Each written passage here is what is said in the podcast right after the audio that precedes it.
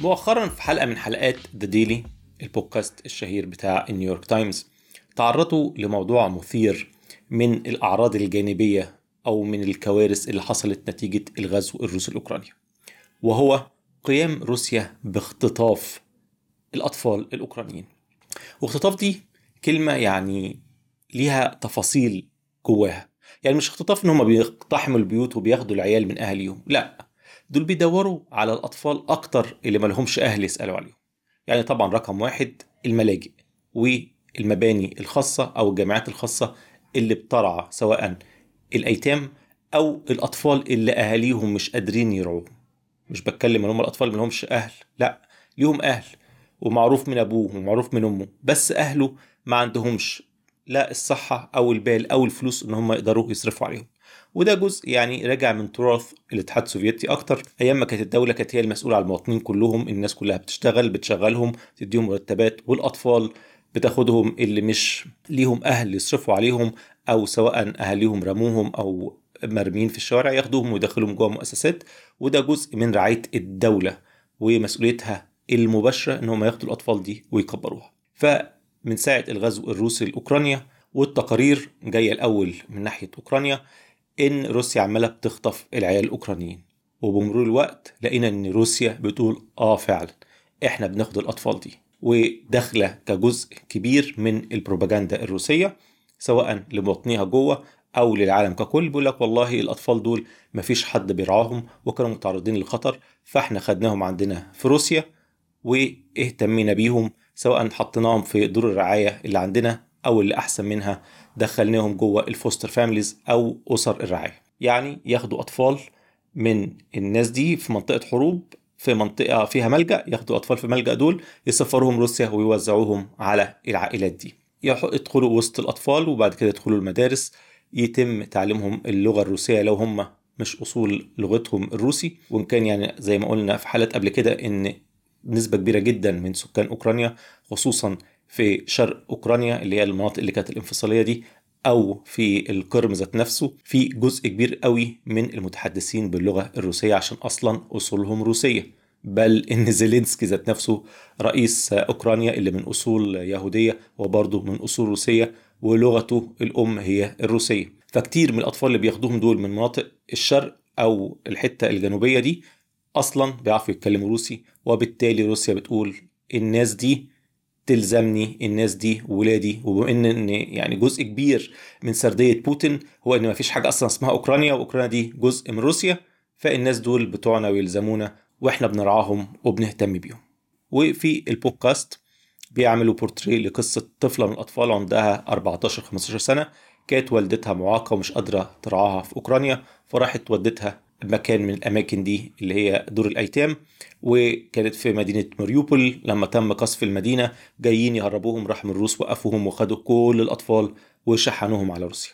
وهناك في روسيا دخلوا المدارس، دخلوا في الأسر الفوستر، والأهم بقى بدأت روسيا تديهم الجنسية. أعداد كبيرة جدا منهم روسيا بتديهم الجنسية، وحكاية أعداد كبيرة دي فيها خلاف. يعني روسيا بتقول احنا خدنا ألف طفل عشان ننقذهم عشان ما فيش حد يرعاهم، أوكرانيا بتقول روسيا خطفت ستاشر ألف طفل، رقم طبعا كبير جدا.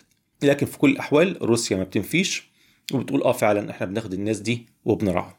وطبعا أوكرانيا عاملة حملة ضخمة جدا وبتحاول تدور على أهالي الأطفال اللي اتخطفوا دول، يعني لو ليهم لسه أهالي موجودين، ويحاولوا يوصلوا لهم عشان الناس دول عبر الطرق الدولية وعبر المؤسسات الدولية يبعتوا لروسيا يقول لهم هاتوا لنا أولادنا تاني. وبالفعل في عدد وإن كان صغير قدروا يرجعوهم بالطريقة دي، لكن النسبة الأكبر اللي كتير منهم من الأيتام خلاص راحوا وروسيا حطت إيدها عليهم. هنا طبعا في سؤال مهم، ليه روسيا بتعمل كده؟ تحليل النيويورك تايمز سواء المذيعة أو الضيفة بتاعتها اللي هي بتغطي الموضوع ده إن ده جزء من البروباجندا مش أكتر. يعني روسيا عشان بتقول للعالم إن مفيش حاجة اسمها أوكرانيا ومواطنين أوكرانيا دول هم المواطنين بتوعي، فأنا عاوز الناس دي. وده طبعا رسالة برضو للداخل إن دول مواطنين روس زيكو، وده تأكيد للرسالة اللي الحرب كلها بتقوم عليها إن دي جزء من روسيا وإحنا بنسترجعها. ودي طبعا وجهة نظر تاكل مع الغرب وتاكل مع الناس اللي بيتابعوا روسيا من بره. لكن الحقيقة أنا ليا وجهة نظر تانية، وهي إن روسيا عاوزة الناس دي فعلا. روسيا خلي بالك من ساعة الحرب وهي فقدت من سكانها، سيبك بقى من الجنود اللي مات منهم مئتين ألف، فقدت أكتر من مليون فرد عبر الهجرة والهروب من جحيم روسيا، سواء الناس البيزنس بتاعهم باظ فخرجوا عشان ما يتطبقش عليهم العقوبات اللي متطبقة على روسيا، أو الشباب اللي هرب من التجنيد الإجباري. فروسيا فقدت أكتر من مليون، وفي الناس بيقولك ممكن اتنين مليون بني آدم من شبابها، من الناس اللي في السن اللي يقدروا يدوا ويبنوا الدول. فلما روسيا تفقد الناس دي فطبيعي ان يبقى عندها عجز مستقبلي، وطبيعي ان هي تحاول ان هي تعوضه، وده هيكون عن طريق مين؟ عن طريق الاطفال الاوكرانيين الايتام دول.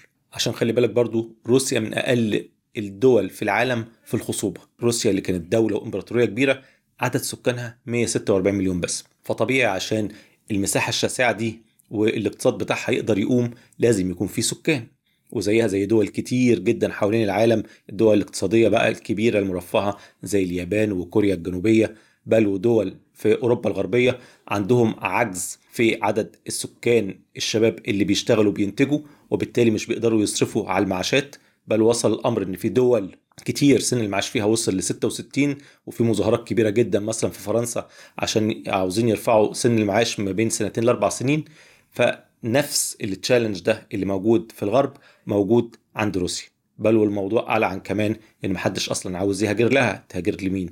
لروسيا اللي عليها عقوبات. فروسيا من وجهة نظري بتلف حوالين الموضوع ده بإن هي بتحاول تخطف أطفال، حاجة كده زي المماليك اللي كانوا السلاطين الأيوبيين بيخطفوهم، يجيبوا شباب أقوياء ياخدوهم يبنوا بيهم جيوشهم. دلوقتي روسيا لا، هتاخد كل وأي حد، رجالة ستات، عشان يبقى عندهم فيه شريحة عمرية مستقبليا هي اللي تقدر تساعد روسيا اقتصاديا علميا ثقافيا من كل نواحي الحياة. وده بتقلي جزء مهم وأصيل في طريقة تفكير روسيا. ولعل أكبر دليل على الكلام ده إن الموضوع مش مجرد بروباجندا، إن روسيا بتديهم على طول الجنسية. ليه؟ عشان يبقوا جزء من المجتمع، عشان تورطهم، وكمان بتديهم دروس انتماء ودروس تاريخ، عشان ايه؟ برضو تعمل لهم نوع من غسيل المخ، وبالتالي يبقى عندها كوادر تعتمد عليها في المستقبل. بس دي كانت حلقة صغيرة كده بنلخص فيها الموضوع ده. كان في جات لي بعض الرسائل من المستمعين من حضراتكم بيسألوا لي ليه مفيش ترشيحات سواء في شهر يناير او في فبراير. الحقيقة عشان ما لقيتش حاجة يعني جذباني قوي احب ان انا ارشحها لحضراتكم، لكن مؤخرا في بودكاست جميل جدا للي بيحبوا يسمعوا البودكاستات اسمه Gray Area with Sean Illing. شون إيلينج يعني البودكاستات بتاعته ليها ايه؟ جانب فلسفي، واضح ان ده جزء من دراسته ومن تخصصه، وبيستضيف ضيوف على مستوى عالي جدا من الثقافة، وبيدخلوا في مواضيع آه ثقافية وعقلية من الطراز الرفيع. اسمعوا واسمعوا الحلقة اللي بيتكلم فيها عن نيتشه، واسمعوا الحلقة اللي بيتكلم فيها عن التاريخ السري للسيليكون فالي. حلقات لطيفة أظن إن كتير من حضراتكم هيستمتعوا بيها. مستمعين أعزاء سألوني إذا كان في ترشيحات لأي وسائل ترفيهية، أفلام، مسلسلات. الحقيقة أنا كنت مستني بفارغ الصبر الجزء الثاني من نايفز أوت. صحيح الجزء الأول يعني كنت مديله من تقييم يعني سبعة من عشرة، كان أملي بقى أن الجزء الثاني يعلى عليه. للأسف الحقيقة هو أقل منه، بل وحتى المسلسل اللي كنت مستنيه لصانع العملين دول واللي هو راين جونسون، قلت يعني خلاص الراجل مش واخد حقه أو واخد فرصته والبراح عشان يطلع الأفكار بتاعته سواء في نايفز أوت الجزء الأول أو الجزء الثاني. أما نشوف هيعمل إيه في بوكر فيس، والحقيقة برضو ما انبسطتش منه. ويمكن جزء من عدم انبساطي مش بس الحبكة، يعني الحبكات دايما متوسطة، مش أعجمد حاجة ومش أذكى حاجة، لكنها برضو مش مملة. لكن بالرغم من إني قدرت بسهولة إن أنا أخلص الجزئين بتوع نايفز أوت الجزء الأول والجزء الثاني، إلا إن بوكر فيس كان عندي صعوبة كبيرة في إن أنا أكمل أكتر من حلقتين. والذنب مش بس عشان رايان جونسون مش مدينا قصة يعني ممتعة جدا، بل عشان في ناتاشا ليون، ودي ممثلة كويسة وكل حاجة، بس من وجهة نظر يعني إيه دمها تقيل شوية، يعني نسخة كده نسائية من وودي ألن. في ناس بيحب وودي ألن وراجل ماشي ليه الهيومر بتاعه والفن بتاعه، وكان ملهم لفنانين كتير عبر العالم سواء في أمريكا أو غيرها. وفي نسخة منه اللي اسمه لاري ديفيد اللي من وجهة نظري تعليق ظريفة من وودي ألن، لكن الحقيقة ناتاشا يعني تقيلة على قلب شوية. اللي يحبوا يتفرجوا على أعمال ليها حبكات بوليسية يقدروا يتفرجوا على أعمال رايان جونسون اللي قلتهم دلوقتي، نايفز أوت بجزئينه وبوكر فيس، ممكن تعجبكم أكتر مني. بس ده كل عندي النهاردة، كالعادة أحب أسمع آرائكم ومقترحاتكم، ولو في أي تصحيح لأي معلومة جوه الحلقة لا تسيبوها في التعليقات على الفيسبوك أو على اليوتيوب. عجبتكم الحلقة دوسوا لايك واشتركوا عشان توصلكم الحلقات الجديدة. شكرا واشوفكم على خير الحلقة الجاية. مع السلامة.